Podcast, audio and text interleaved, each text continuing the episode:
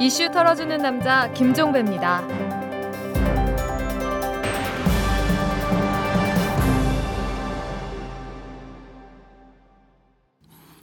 7월 26일 목요일에 보내드리는 이탈남입니다. 은진수 전 감사위원, 이명박 정권의 공신 가운데 한 명으로 꼽혀왔던 사람인데요. 이 사람이 지금은 서울 구치소에 있습니다. 이 부산저축은행에 대한 금융감독원의 검사 강도를 낮춰달라는 청탁과 함께 7천만 원을 받은 혐의가 인정이 돼서 징역 1년 6월에 추징금 7천만 원의 형이 확정이 돼서 서울 구치소에서 복역을 해왔습니다. 한데 법무부가 이 사람을 오는 30일에 가석방 시켜주기로 했다고 합니다. 이유는 수감 태도가 우수한 모범수이기 때문이다. 이런 겁니다. 쉽게 납득할 수가 없습니다. 오히려 은진수 씨가 모범수라는 법무부의 주장이, 주장이 아주 궁색하게 들리기까지 합니다. 이 근거가 하나 있는데요. 은진수 씨는 지난해 5월 구속되자마자 모범수로 분류가 됐습니다. 구치소에서 그의 수감 태도를 관찰하기도 전에 일찌감치 모범수 판정을 내려버린 것이죠. 달리 해석할 길이 없습니다.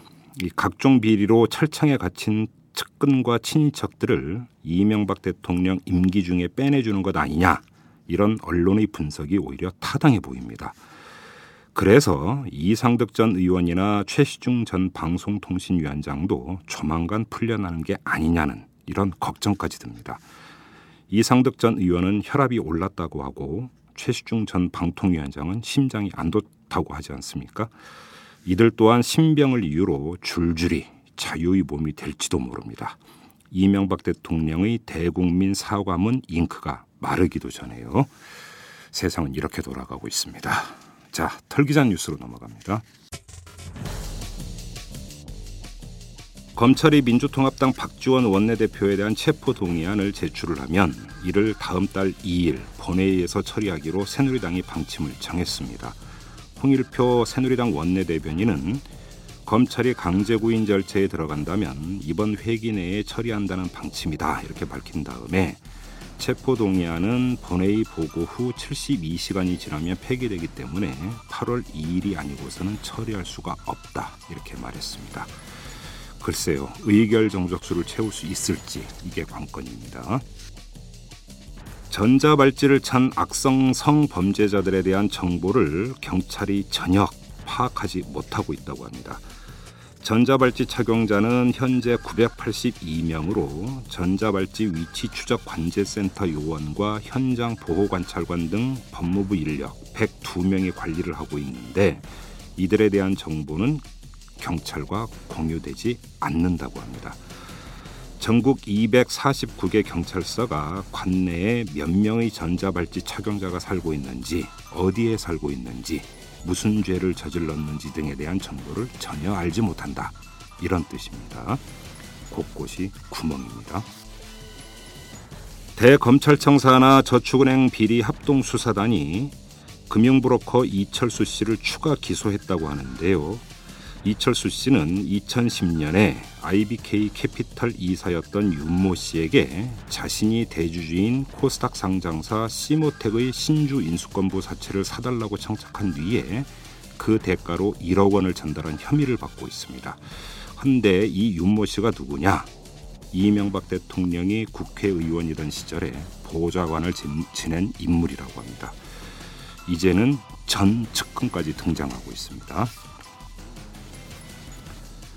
새누리당의 박근혜 전 비상대책위원장의 조카 부부가 대주주로 있는 대유신 소재가 차입금으로 저축은행을 인수하는 위법 행위를 했다라는 의혹이 제기됐습니다. 민주통합당의 송호창 의원은 2010년에 박근혜 후보의 조카 부부가 운영하는 대유신 소재가 솔로몬 저축은행 등의 150억 원어치의 신주 인수권부 사채를 발행한 뒤에 창업 상호저축은행 지금의 스마트저축은행인데요. 이 창업 상호저축은행을 인수를 했다 이렇게 밝히고 상호저축은행법은 차입금으로 저축은행을 인수하지 못하도록 하고 있어서 결국 자기 자금으로 인수해야 하는데 대유 신소재가 솔로몬 저축은행 등에서 만든 차입금으로 저축은행을 인수한 게 아닌가 하는 의혹이 생기는 것이다 이렇게 설명을 했습니다. 여기는 친인척이 벌써 등장을 하고 있습니다.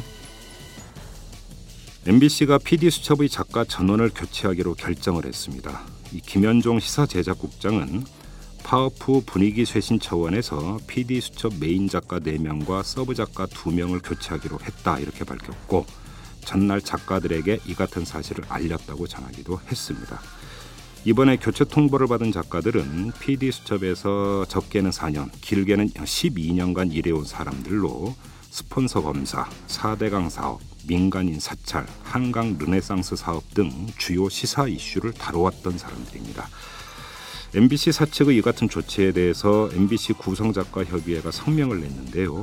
작가 전원 해고는 비판적 아이템 통제, PD 대량 징계에 이은 PD 수첩 무력화의 결정판이자 PD 수첩의 비판 정신을 거세하려는 차원에서 진행된 폭거다 이렇게 규정을 하면서 작가 전원의 복귀를 요구를 했습니다. 손발을 잘라서 PD들을 올가매겠다 이런 심산이겠죠. 지금까지 털기전 뉴스였습니다. 재벌과 모피아의 함정에서 탈출하라. 종횡무진 한국 경제. 재벌 개혁에 앞장서온 김상조 교수. 그가 한국 경제에 던지는 여덟 가지 질문. 우리가 몰랐던 한국 경제의 진실을 파헤칩니다. 더 이상 경제 권력자들의 눈속임에 속지 마세요. 종횡무진 한국 경제. 오마이뉴스가 만드는 책 오마이북. 피의자의 화물 차량에서 확보한 커터 칼에서 한 양의 DNA와 일치된다는 사실을 우리 아들, 딸들이 놀아야 되는 공간에서 사실 그런 범죄들이 일어난다는 거에 대해서 되게 불안 한 감이 어, 없지 않아 많이 있었고 불안했어요, 굉장히. 요즘 뭐 애들 쉽게 바깥에 내보내기가 무섭더라고요, 사실은. 그 성적 대상으로 삼았다는 것 자체가 잔인하다고밖에 표현을 못하겠어요. 통영 초등학생 아름양이 어제 하늘나라로 갔습니다. 이 아버지의 통곡을 뒤로 하고 영면에 들었는데요. 아름이를 떠나보내는 많은 사람들이 말했습니다. 이 하늘나라에서는 마음껏 뛰놀고 행복하라고요. 하지만 이 말은 무기력하고 무책임합니다. 하늘나라를 운운하기 이전에 지금 발딛고 선 이곳의 환경을 뜯어 고쳐야 합니다. 어제 서울에서 어린이를 성폭행하려던 범죄가 또 발생했습니다. 이 술에 취한 20대 회사원이 학원을 마치고 집에 가던 초등학교 6학년 김모 양을 아파트 계단에서 성폭행하려다가 김 양의 어머니에게 들켜서 도망친 사건이 발생을 한 겁니다.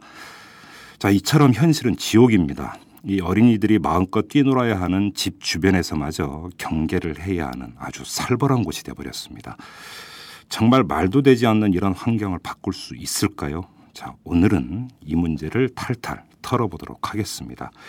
아, 전화로 한 분을 연결할 텐데요. 이 김미순 전국 성폭력 상담소 협의회 공동 대표를 전화로 연결을 합니다. 자, 대표님 안녕하세요. 네, 안녕하십니까. 네 네. 아, 좀 인터뷰를 하기도 전에 벌써 좀 마음이 답답해지는데요. 네. 사실 언론에 보도가 되고 그래서 사회 문제가 되는 아동 성범죄는 제가 알고 있기로 극히 일부분에 불과한 것으로 알고 있습니다. 공개되지 않고 보도되지 않는 경우도 상당히 많은 걸로 알고 있는데 이 천주교 성폭력 상담소를 또 직접 운영을 하고 계시기도 하니까 그러니까 실제로 이런 일이 생각 이상으로 많이 발생을 하고 있습니까? 어떻게 좀 상담 신청이 이런 것들이 좀 들어오나요? 어, 아동 같은 경우는 지금 현재 아동을 위한 그 상담소가 별도로 있기 때문에 네. 아무래도 예전에 비해서는 이제 성폭력 상담소에서는 아동 성폭력 피해 사례 자체는 접수가 그렇게 많지는 않은 편입니다. 네. 정부에서 해바라기라고 하는 어, 상담소를 설치해놔서 해바라기요? 예. 예, 예. 예, 예. 해바라기 아동센터에 주로 이제 아동 피해 사례가 접수되고 있는 걸로 알고 있고요. 네. 그럼에도 불구하고 저희 상담소에도 아동의 사례는 음. 예 종종 들어오고 예. 그리고 또 저희가 직접 사례는 해바라기보다 적게 받지만 예. 어, 상당히 피해 수나 이런 것들은 음. 예, 줄지 않고 있는 것으로 파악하고 있습니다. 그래요. 뭐 이게 좀 뭐 세세하게 어떤 상담건이 있었는지를 여쭤보기는 좀 그런 것 같고 네. 좀 간접적으로는 아마 좀 소개를 해 주실 수 있다면 어떤 케이스들이 있을 수 있을까요? 어, 아동에게 일어나는 성폭력은 네. 지금 통영권처럼 네. 기존에 잘 알고 있는 사람들에게 예. 일어나는 경우가 굉장히 빈번하고요. 아, 예. 또한 아동의 특수성 때문에 모르는 사람에게 일어나는 건들도 예, 만만치 않습니다. 어허. 그 놀이터나 아파트 예. 뭐 이런 데서 낯선 사람에게 의한 성폭력 피해도 예. 네, 계속 발생하고 있고요. 그래서 아는 사람에 대한 성추행 피해가 성폭력 피해가 음. 더 많지만 음. 예, 아동은 성인보다 더 예. 모르는 사람에게 의한 성폭력 피해도 어. 예, 많다. 예, 이렇게 표현할 수 있습니다. 사실은 제가 이제 좀 전에 이제 그 전해드렸던 이 초등학교 6학년 김모양 같은 경우도 전혀 모르는 사람한테 좀 이렇게 된 거였으니까요. 네, 네, 네. 근데 정말로 궁금한 건 이 아동 성범죄를 저지르는 사람들이 도대체 어떤 사람들인지 저 개인적으로 이게 참 궁금합니다. 왜냐하면 그 사람들도 집에서 아들 딸 키우는 사람이기도 하고 또 동생 또 있는 사람이기도 하고 그런 거 아니겠습니까? 네, 네. 인간에게는 가장 기본적인 양심이라는 게 있고 상식이라고 인- 하는 게 있는데 아동 성범죄는 이걸 정면으로 반하는 행위거든요. 네. 도대체 아동 성범죄를 저지르는 사람들 은 어떤 사람들입니까? 그냥 우리 주변에 이렇게 말하면 이 청취자분들께서 반발심들을 가지고 예, 어, 말씀을 들을지 모르시겠지만 예, 어, 성범죄자들, 특히 아동 성범죄자들은 그냥 우리들의 주변에서 흔히 보는 이웃들입니다. 어, 그냥 정상적인 인간으로 보이는 사람들입니까? 그럼요. 예, 그 통영 사건에서도 보면 음, 그 가해자가 그러한 범죄가 있었던 사람인지 전혀 몰랐다고 하잖아요. 예, 예. 그렇다면 그 사람은 음, 그냥 보통 다닐 때는 나는 성범죄자입니다라는 표, 표시를 전혀 얼굴에서 볼 수 없었다라는 거죠. 네, 예. 그래, 그와 마찬가지로 우리 음. 주변에서 일어나는 지금 아동 성폭력 같은 경우는 거의 티가 안 나고 네. 간간히 이제 어, 아동 성폭력이나 뭐 살인 사건이 날 경우 예, 어, 가해자들이 사이코패스라는 이유를 많이 예, 예, 또 대고 있는데 예, 이 사이코패스는 정말 어, 간간히 일어나는 건이고요. 대부분의 성범죄자들은 예, 우리 일상에 있는 음, 예, 저, 저 주변에 있는 그냥 남성분들, 여성분들 모두가 다 어. 예, 누구인지 특기가 안 난다라는 게 특징이죠. 그러면 예를 들어서 그 아동 성범죄를 저질러서 이제 그 처벌받은 사람들을 대상으로 네, 뭐 이제 그 제가 언론 보도를 접한 것 중에 이제 뭐 소화기호증 같은 이런 어떤 뭐 이걸 정신병이라고 해야 되는 건가요? 뭐 이런 것들도 있다고는 들었는데 네. 그 예를 들어서 어떤 이제 뭐 정신적으로라든지 육체적으로라든지 일정하게 이상 징후가 있는 확률이 좀 높다든지 이런 데이터는 전혀 없습니까? 어, 지금 저희가 그런 데이터를 가진 거는 범죄 분석한 것이 다고요. 네. 예, 범죄 분석 시에도 예, 이러한 특성을 보이는 사람들은 음. 어, 그렇게 많지가 않습니다. 아 그래요? 예. 어. 그런데 이제 보통 어, 사람들이 일반인들이 이제 여기서 우리가 좀 경계를 해야 되는데 네. 일반인들이 아동성 범죄자다라고 했을 때는 대부분 생각하는 게 뭐냐면 아 소아기 정신병자일 거야 예 예. 라는 생각을 한다는 거죠. 사실은 저도 예 예. 저도 그런 생각을 하고 있고 예. 아닙니까 근데? 예 그렇지 않습니다. 그 확률은 굉장히 적다라는 거예요. 아 그래요? 예 예. 근데 말 그대로 그냥 그러니까 평범하고 정상적으로 보였던 사람인데 순간의 충동을 그 이기지를 못하고 그런 짓을 저지른다는 얘기입니까 그러면? 그러니까 순간의 충동을 이기지 못하고 그런다라는 게 아니라 예. 어, 그 사람들은 일상적인 생활을 잘 하고 있는 것처럼 보이는 사람이지만 네. 아까 말씀하신 것처럼 그분의 기본적인 인격 인품 자체에서는 음. 아동을 보호할 만한 그런 예의 범절, 예. 인간에 대한 예의를 갖지 못한 사람이라는 거죠. 예. 마치 우리가 길거리에서 어, 막 고성을 지르면서 싸움을 하는 사람들과 같이 예. 이분들이 보기에는 그냥 일반 직장 생활도 잘하고 음흠. 이런 사람이지만 어, 아동의 권리를 인정하지 않는 사람들인 거죠. 어. 예. 도덕적으로 결함이 상당히 높은 사람들. 음. 네. 그런데 우리가 도덕성이 결여된 사람들을 눈에 띄지는 않잖아요. 확인할 방법이 없죠. 예, 확인할 방법이 없죠. 예. 그런 사람들인 거죠. 아 그래요. 예. 자 그러면 오늘 지금 그 김미순 대표님하고 인터뷰를 해야 되는 이제 주된 테마가 아동 성범죄를 좀 사전에 차단할 수 있는 방법이 있을까 이제 이게 주된 테마인데 지금 1차 진단 내려진 방법으로는 어떤 방법을 동원을 하든지 간에 원천적으로 차단할 수 있는 방법은 없는 거네요 결국은. 그렇죠. 성범죄자를 원천적으로 차단하는 방법은 네. 아마 글쎄 굉장히 회의적인 보고입니다만 예. 이러한 성범죄가 사라질 수 있을까? 어. 예, 뭐 이런 생각은 듭니다. 그럼에도 음. 불구하고 음. 우리가 최대한 막을 수 있는 거는 네. 어, 지금 어떤 통계에서 보면 성교육을 어, 초등학교 저학년 때까지는 많이 실시를 하는데 네. 고학년이나 성인들에게는 예. 어, 성교육을 실시하는 게 없습니다. 거의 어, 그런가요? 통계가 굉장히 낮습니다. 예. 만약에 초등학생들에게는 매번 어, 정기적으로 시켰다라면 음. 고등학생이 가면 그것도 고등학교 고, 고학년으로 3학년 올라가면 네. 입시에 밀치기 때문에 예. 성기적 교육이 일어나지 않는다라는 보고가 있었어요. 음. 그런데 여기서부터가 문제라고 저는 생각하고 네. 일단은 성교육을 듣거나 성폭력 예방 교육을 받아야 되는 사람들이 네. 아동이나 청소년이라고 생각하고 있는 데 문제가 있습니다. 어. 뭐냐면 우리 모두 국민 전 국민들이 모두 이거에 대해서 교육을 받아야 되는 거거든요. 네. 그래야 아동의 권리를 이해하고 존중할 수 있는데 예. 우리나라 같은 경우는 지금 현재 거기에 대상들만 교육을 가르치고 있는 것이고 예. 소위 그걸 위험군이라고 생각하고 예. 뭐 아동이나 청소년들만 집중해서 음. 가르치고 있는 것이고 음. 성인들을 위한 교육은 음. 네, 거의 없는 거죠. 그래요. 거의 받지 않고 있고 그런데 실제로 그렇게 성교육을 실시를 하면은 그 범죄율이 떨어진다 이런 뭐 통계나 이런 것들이 있나요? 뭐 그렇지는 않고요. 예. 어 뭐냐면은 어 아이들이 예. 어 성교육에는 이제 성폭력 예방 교육이라는 것도 같이 포함이 되거든요. 음. 그럼 어렸을 때부터 단계들로 그런 것들을 한다라면 그리고 부모한테도 시킨다라면 예. 아이가 위험 행동을 감지할 수 있고 예. 예 남이 나의 권리를 침해할 때 아이는 어떻게 할 수 있는지 음. 부모는 어떻게 해야 되는지 예. 이런 것들을 우리가 모든 국민들이 음. 받, 받게 된다라면 네. 예, 타인의 권리 침해를 우리는 빨리 알아챌 수 있다라는 거죠. 예. 그래서 위험 상황으로부터 어떻게 보면 피할 수 있는 시간, 음흠. 네 이런 것들을 가질 수 있지 않을까 아, 이런 예, 생각이 들고 예. 큰 문제는 어, 소형 사건에서 아이가 어떻게 어, 뭐 했을지는 모르겠지만 음. 지금 아마 부모님들이 아이들을 붙잡고 다시 한번 네. 안 된다고 하거나 다른 사람 차를 얻어 타지 말란다고 하거나 음. 싫다고 소리를 지르라고 한다거나 음. 이런 것들을 아마 시키고 있, 있지 않을까 싶은 생각이 들어요. 네.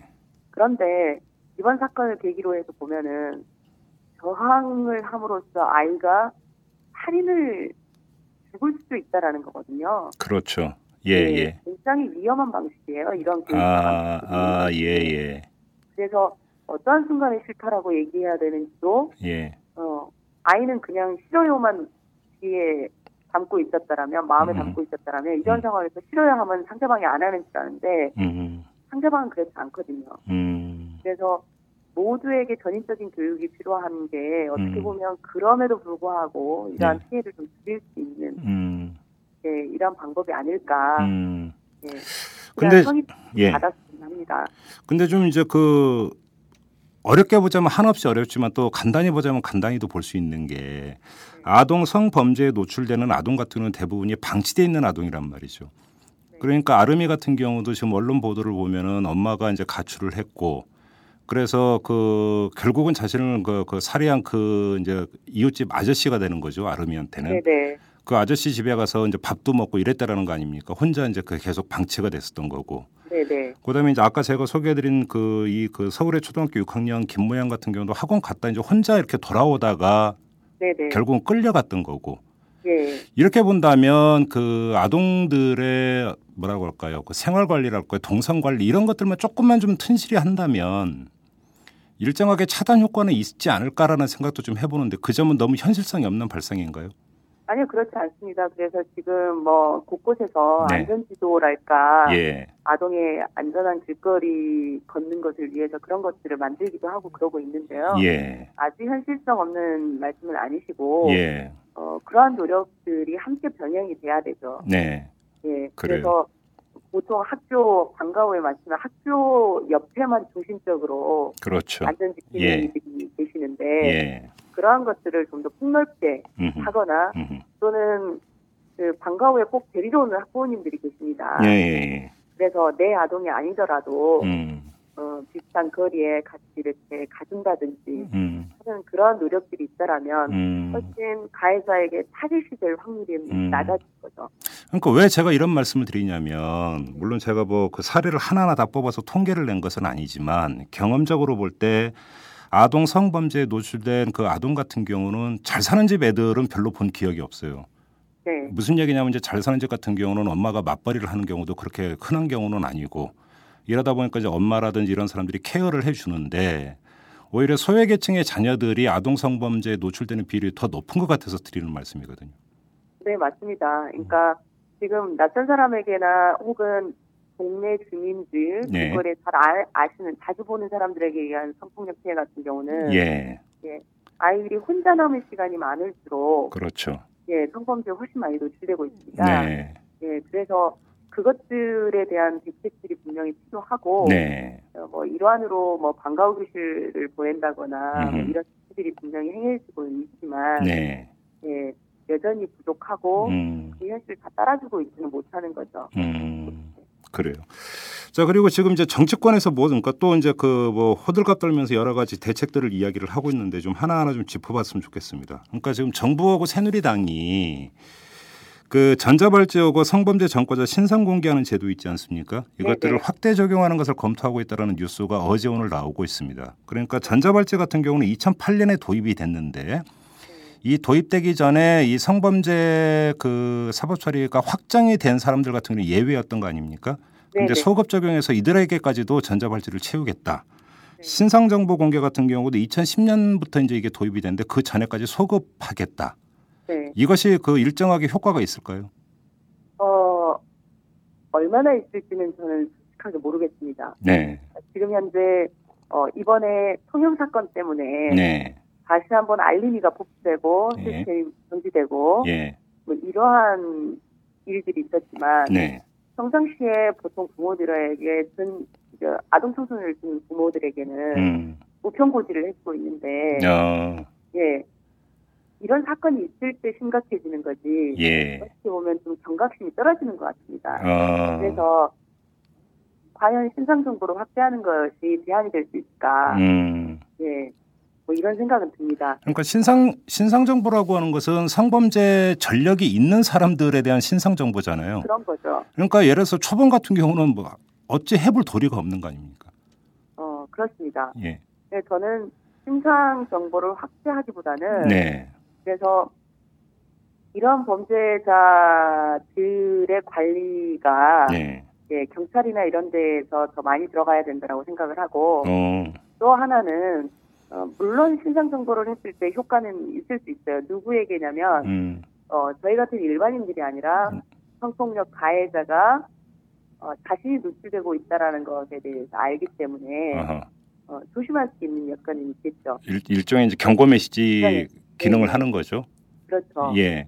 그렇지만 그게 얼마만큼일지는 아직 미지수고 음. 솔직히 이제 그러한 제도들이 어, 우리나라 같은 경우 어, 아직 개인의 정보나 타인의 정보에 대해서 우리가 보호하는 능력들이 조금 절여되어 있는 게 현실인 것 같습니다. 예, 예. 예, 그렇다면 어, 성폭력 가해자는 물론 범죄자이지만 네. 그 가족들이 있거든요. 예, 예. 이 가족들은 이것으로 인해서 굉장한 타격을 받을 수도 있습니다. 당연히 그렇겠죠. 예, 예. 그러니까 이게 모두가 어떻게 보면 예. 참 무엇인가를 선택하기가 굉장히 어렵고 음. 예, 신상 정보를 해서 어, 이게 굉장히 효과가 높다라면 음. 좋겠는데 그거에 대한 것이 없이 그냥 이번 사건 나오니까 예. 그리고 이 다행히도 이번 범죄자가 과거에 성범죄 전력이 있는 사람이었는데 신상 정보가 안 됐던 사람이라서 음. 또 새로운 법 해석들이 법을 적용하려고 하는 움직임이 있는데 네. 이런 것들이 법을 계속 새롭게 바꾸고 이런 것들이 과연 얼만큼 도움이 될까 음.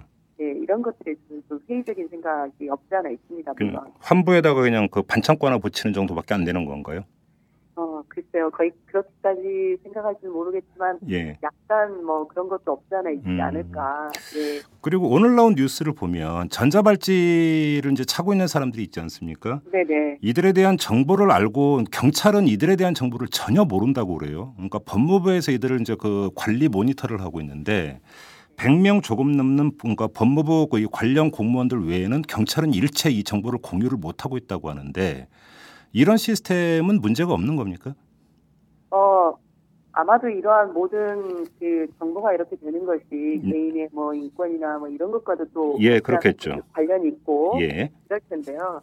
그러니까 이게 검찰과 어, 아, 검찰과 지금 경찰 간에 이런 것에 있어서는 정보 공유가 분명히 돼 있어야 되거든요. 왜냐하면 치안을 직접적으로 담당하는 사람들이 일선 경찰이기 때문에 그렇죠.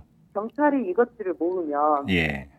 예, 치안 유지가 안 되죠. 음. 어떻게 보면 순찰차 타고 음. 그 가해자 주변이나 한 번 더 본다든지 음. 예 이럴 수 있는데 음. 어, 안에서 이루어지는 일은 경찰이 즉시 발각을 못하더라도 네. 놀이터나 이런 데는 발견할 수 있을 텐데 음. 필요한 정보를 모를 경우는 음. 경찰들이 움직일 수는 없죠. 예. 예. 그래요. 그리고 지금 뭐 이제 어차피 국가 공권력의 모든 걸 의지할 수는 없는 거 아닙니까? 뭐, 그러니까 이게 뭐 그물망처럼 모든 걸 애월쌀 수는 없는 거예요. 그건 물리적으로 불가능할 거라고 보고. 그래 뭐 저도 이제 그 학교 다니는 아이들이 있습니다만 이제 학교에서 이런 걸 하거든요. 알림 서비스라는 게 있어요. 그러니까 우리 집 애가 이제 그 퇴교를 하- 하교를 하면 바로 이제 그 부모 핸드폰으로 이게 이제 그 문자 알림 서비스가 가고 하는 이런 제도들이 있는데 이제 아이들의 동선을 파악하는 셈이겠죠. 이런 것들은 일정하게 아까 이제 이야기 나왔던 아이들을 방치한다라고 하는 점 이런 점에서 볼 때 조금이라도 이게 그 효과가 있을까요? 어, 아이들을 보호하는 측면에서는 조금 효과가 있을 거라고 생각이 듭니다. 그래서 네. 아이가 혹시 어, 뭐 정말 부모가 모르는 곳에 있었을 때는 네. 실종이 되거나 이랬을 때 찾을 수 있는 효과들이 있겠죠. 예. 예. 그래요. 자 그러면 현장에서 직접 뭐 그러니까 이 상담을 하고 이제 이렇게 그러니까 하시는 분이니까 자 무엇보다도 필요한 지금 대책이 있다 그런 게 있다면 어떤 게 있을 수가 있을까요? 어, 가장 필요한 거는 일단 저희 전 국민들이 네, 네, 전 국민들이 성범죄에 대한 인식 예, 혹은 어, 사람을 대해야 되는 인식의 전환이 먼저 필요합니다. 음, 예, 가장 중요한 건 내가 다른 사람의 몸을 함부로 할 수 없다. 음, 어, 통영 사건처럼 아동 사건인 경우는 네, 전 국민들이 어, 의견 일치를 쉽게 봅니다. 네, 아이는 보호해야 되는 대상이기 때문이죠. 그렇죠.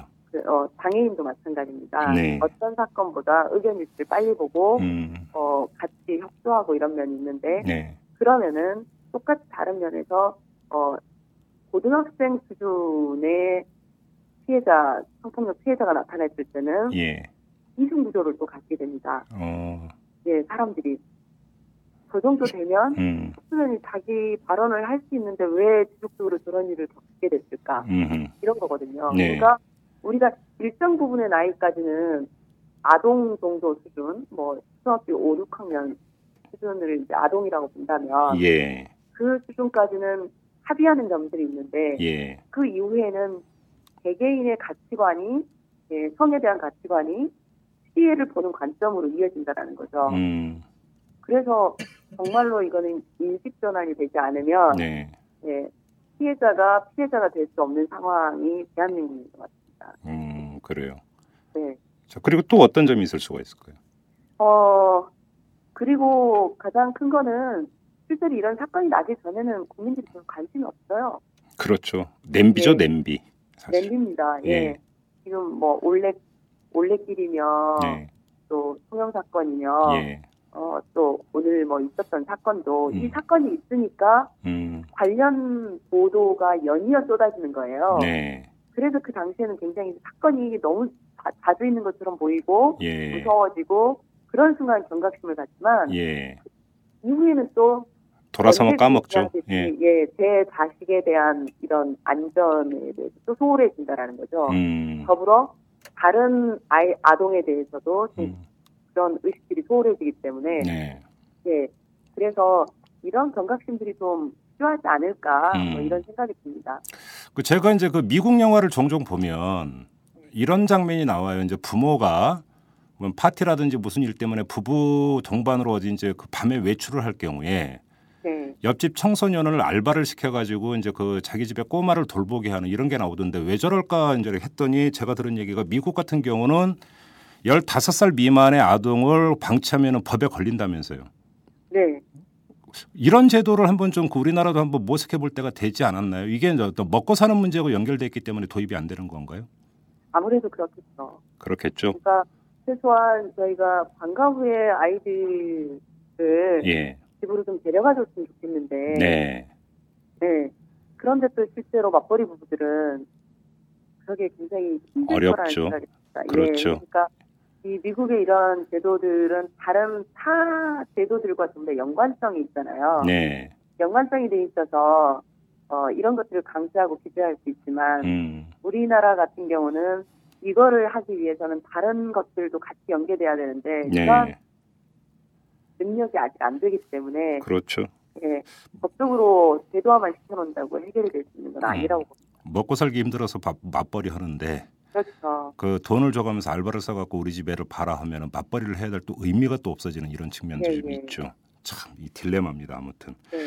그리고 우리가 지금까지 이제 어른에 의한 아동 성범죄만 이제 그 중점적으로 이야기를 해왔지만 예를 들어서 아동에 의한 아동 성범죄나 청소년에 의한 아동 성범죄 이런 것들도 그 심심찮게 나타납니까? 어, 그렇죠. 아 그래요. 네. 어 그러면 이 문제 같은 경우는 지금 거의 사회 문제화가 안 되고 있고 별로 보, 그러니까 보도가 안 되는 건데 숨기고 있기 때문에 이런 겁니까? 아니면 그 빈도수가 극히 낮기 때문입니까? 어, 빈도수보다는 네. 수면으로 떠오르지 않기 때문에 그런 것들이 더 많을 거라고 생각합니다. 아 그래요. 예, 예. 어 피해를 입는 그 피해자 입장에서는 어차피 가- 받는 상처는 똑같은 것 아니겠습니까? 그렇죠. 어, 그러면 결국은 이것도 그 김미순 대표님께서 말씀하신 대로 성교육을 강화한다든지 이런 그 가장 기본적인 방법부터 모색을 해야 되는 거겠네요. 그렇죠. 어, 끊임없이 처음부터 다시 시작하더라도 예. 끊임없이 해야 되는 작업인데 예, 이렇게 사건이 하나 터져서 와르르 어뭐 했다가 학교에서도 이제 막 성교육하고 이럴 거거든요 분명히 예, 교육청에서 지시 내려가고 아, 예, 네. 뭐 이러한 분위기들이 눈에 보이는데 음, 어, 이런 것들이 아니라 음. 상시적으로 음, 네 그리고 어른 부모들도 음, 이런 교육에 적극적으로 동참하도록 음, 부모들의 노력도 필요하고 네, 또 사, 그 직장에서는 직장인들끼리도 이러한 노력들이 필요하고 예, 예 그럴 것 같습니다. 그래요. 지금 그 인터뷰를 진행을 하다 보니까 이제 퍼뜩 이런 생각이 드는데 아까 이제 안전지킴이를 말씀을 하셨잖아요. 근데 네. 이제 안전지킴이 같은 경우는 아까 그 김미순 대표님도 말씀하신 것처럼 학교 주변이나 이렇게 커버를 하지. 네, 뭐 다른 적 이런 걸 커버를 하지를 못하니까. 그리고 지금 그 먹고 살기가 워낙 힘든 세상이다 보니까 엄마들도 이제 밖에 나가서 맞벌이 하는 경우가 많다고는 합니다만은 그래도 이제 전업주부들도 계시는 건 또 엄연한 또 객관적 사실이고 이렇다라고 한다면 엄마든 아빠든 한번 그, 그 지역에서 이게 그 네트워크가 형성이 돼서 안전지킴이 역할을 할 수 있는 이런 것들 한번 시스템을 구축해 보는 것은 비현실적인 건가요? 어 얼마나 할 수 있을지를 모르겠다라는 거죠. 그러니까 이제 엄마나 아빠가 만약에 그런 시스템을 구축한다고 했을 때 엄마나 아빠가 지속적으로 참여한다는 보장이 없다는 말씀이신가요? 어 그렇기도 하고요. 예. 어 이 엄마나 아빠들이 또 얼마나 동참을 해줄 수 있을까? 아, 예, 뭐 이런 것들. 그러니까 이게 또 비단 예. 어 가족들만이 이런 시스템을 우리가 해야 될까? 음. 어 사회적인 어떤 그 일자리 창출과도 관련될 수 있는 부분이거든요. 네. 어떻게 보면 어 혼자 사는 노인들 예. 어 아니면 지금 노인이 돼서 마땅하게 할 일이 없으신 분들 아하, 아하. 예, 예, 예. 분들을 충분히 활용해서 흡수할 수 있죠. 예, 예. 뭔가 안전 시스템을 만든다라면 그렇죠. 현재도 학교 주변 등 학교 후에 학교 주변에서는 이제 노인분들이 네. 이런 일자리를 창출해서 하고 계시기는 하지만 예. 좀더 이런 어떻게 음. 보면 제일 어른인 노인이 음흠. 어 우리의 아, 어, 손자들을 돌봐주는 네. 예 이러한 그림으로 어. 좀 그런 것들을 좀 사회 저변화시키고 예. 물론 또 이제 이런 노인분들도 음, 과거에 성범죄자였을 수 있거든요. 그렇죠. 예, 그래서 그런 것들에 대한 안전들을 적절히 해가면서 음. 한다라면 어 엄마 아빠들한테만 책임을 부여하지 않고 음. 어, 아동 정보 성보호에 관한 아동 청소년 성보호에 관한 법률에 보면 사회적인 책임이 있습니다. 네네. 네, 국가의 책임도 있지만 아, 사회에서 우리가 해야 되는 우리의 책임도 있거든요. 예, 근데 그러한 노력으로 본다라면 세상의 모든 아동과 청소년은 예, 예, 성인인 우리가 어, 어, 또 이웃인 우리가 돌봐줘야 음. 된다라는 개념으로 접근한다라면 음, 엄마 아빠들에게만 무게감을 주는 것이 아니라 음, 어떤 노인분들이나 예, 이런 분들이 적극적으로 활동할 수 있는 음. 거는 뭐 방법이지 않을까 네네네. 뭐 이런 것도 한번 생각해 봅니다. 예, 그것도 충분히 강구해 볼 만한 그런 지금 그 방안인 것 같습니다. 뭐 이제 인터뷰를 좀 마무리해야 될 것 같은데 하나만 좀 더 여쭤볼게요. 또 오늘 나온 뉴스 가운데 하나가 어떤 학원장이 있는데 이 학원장이 뭐 그 중고생 상대로 상담도 해주고 했다고 하는데 알고 보니까 성폭력 전과자였다 이런 보도가 나왔거든요. 네, 그리고 사실 이런 비슷한 류의 보도가 그 전에도 꽤 있었습니다. 네, 그러니까 예를 들어서 그 아이들하고 직접적으로 대면 접촉을 하는 그런 직업군이 있지 않습니까? 네, 네. 이런 직업군에서 왜 성범죄를 저질렀던 전과자나 이런 사람들을 걸러내지를 못하는 건가요? 어 지금 그러니까 법적으로는 예. 예, 이런 분들은 그 성범죄 경력죄를 해야 되는 게 맞아요. 네. 예, 성범죄 경력죄를 해서 예. 예, 이런 것들을 하지 못하게 해야 되는데 네. 예, 과거에 학원을 계속 차렸던 사람이라면 음. 예, 그런 것들을 파악할 수 있는 행정적인 것과 연동이 덜 되는 거죠. 어. 예.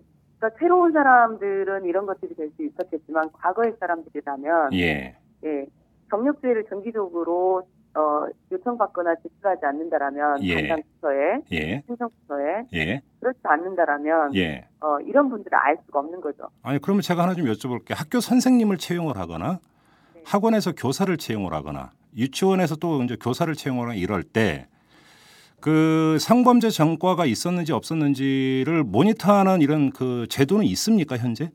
있습니다. 아 있어요? 성범죄 경력죄를 반드시 해야 됩니다. 아 그래요? 아동 청소년과 관련된 직업군에서는 예. 예, 음. 근데 이것도 또 과거의 경우에는 또 그 구멍이 생겨서 다 빠져나가고 있는 거네요. 뭐 아마도 그럴 수도 있다라는 생각이 듭니다. 이 학원장이 모든 서류를 이미 지자체에 다 행정적으로 내고 예. 학원을 걸었다라면 예. 예, 지금 음, 그리고 또 학원장이지만 음. 사람의 이름으로 등록을 안 할 수도 있거든요. 어, 그렇죠, 물론. 그죠? 음, 어. 그러니까 피해갈 수 있는 방법들은 여러 가지이고 예. 예, 그렇다라는 거죠. 곳곳이 구멍이군요, 곳곳이. 예. 그러니까 법이 아무리 잘 만들어져 있어도 예. 법은 다 만들어져 있거든요. 일정 부분들이 음, 이런 것들이. 음. 그런데 이 법망을 피해 나가는 것에 있어서는 예. 누구의 관심이냐면 예. 학부모들의 오지랖과 관심일 수 있는 거예요. 아, 예. 예, 학원에 보낼 때 어. 어, 반드시 성범죄 경력죄를 금년에 한 거를 어떻게 보면 그 제일 처음에 모욕적일 수 있을 수 있겠으나 예. 예, 그런 것들을 하고 우리 아이를 안심하고 맡길 수 있는 어허. 이런 것들이 아예 그뭐 정해진다라면 음. 예, 얼마나 좋을까 뭐 이런 생각도 솔직히 음. 한편으로는 듭니다. 왜냐하면 학원 선생님 같은 경우는 학부모들하고도 굉장히 친밀감을 형성하는 사이거든요. 그렇죠.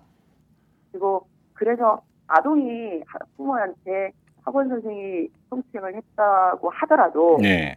예 부모가 믿지 않을 수도 있어요. 어. 네, 예. 왜냐하면 이 학원장들이 굉장히 성실해 보이고 예. 아까 우리가 초반에 얘기했던 성범죄자는 아무 곳에도 성범죄자라는 표현이 없거든요. 음. 그러니까 음. 그렇기 때문에 부모들이 그런 부분이 그랬으리라고 이렇게 연관성을 못 가지기 때문에 음.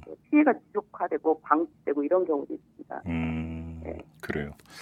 지금 김미순 대표님 말씀대로라면 그 만들어질 만한 법과 제도는 상당 부분이 지금 구비돼 있는 상태다. 근데 네. 문제는 어차피 그럼에도 불구하고 법과 제도는 항상 구멍은 뚫려 있게 마련인 것이고 네, 그것들을 결국은 이제 이 사회적인 경각심과 의식과 이런 것들로 메워야 되는데 이런 점에서 이제 그 오히려 착목해야 되지, 돼야 되는 지점은 바로 그것이 아닌가 이런 지적이신 것 같아요. 네, 네. 알겠습니다. 자 인터뷰 여기까지 진행을 하도록 하겠습니다. 김미순 대표님 말씀 잘 들었습니다. 네, 고맙습니다. 네. 글로벌한 사회에 글로벌한 기사만 봐도 머리가 아프다는 당신. 경제를 이해하고 싶지만 골치만 아프다고요?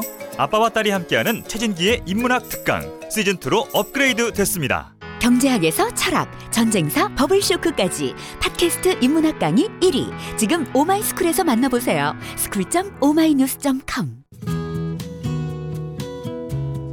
오마이뉴스 대표 오연호입니다. 이슈 털어주는 남자 이털남 마음에 드시나요? 응원하는 방법이 여기 있습니다.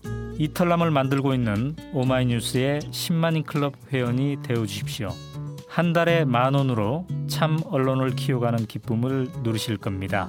오마이뉴스 메인면 왼쪽 상단에 있는 10만인 클럽 버튼을 누르시고 직접 회원으로 가입하시거나 733-5505로 전화 주시면 담당 직원이 안내해 드립니다.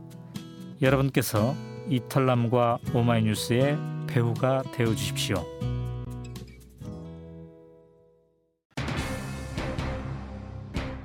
아동 성범죄 소식이 들릴 때면 부모들이 그럽니다.